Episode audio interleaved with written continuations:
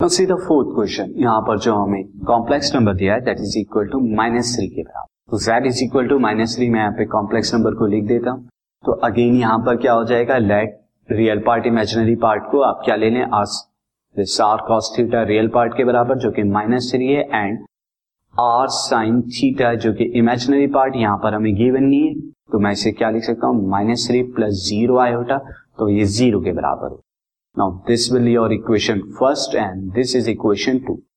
Now squaring and, and adding r के लिए तो squaring and adding add equation one and equation one and so in this case you will get r square cos square theta plus r square sin square theta is equal to minus three का square plus zero का square यानी that means are square जब आप common लेंगे तो cos square plus sine square theta one हो जाएगा तो आर स्क्वायर की वैल्यू कितनी है? माइनस थ्री का स्क्वायर दैट इज़ नाइन के बराबर। तो आर की वैल्यू कितनी आ गई? आपके पास three no from equation one and two from equation one and two equation one and two से as you can see that r cos theta r cos theta is equal to कितना हो जाएगा? Minus three and r sine theta is equal to zero अब मैं यहाँ पे are की जगह क्या लिख देता हूँ? माइनस थ्री पुट कर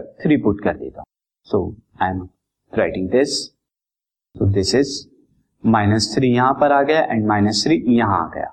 So in this case cos theta is equal to आपको कितना मिल रहा है? Cos theta is equal to one and sine theta is equal to कितना मिल रहा है? ज़ीरो के बराबर।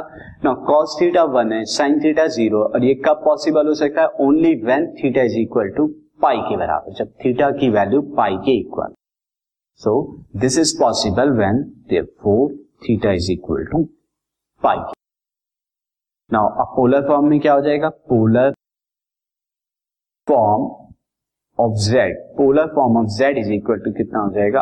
R this cos theta plus iota sine theta यहाँ पे आर की वैल्यू कितनी आपको मिली? आर की value is three and this cos pi plus iota sine pi तो ये आपकी पोलर फॉर्म आ गई। See the next question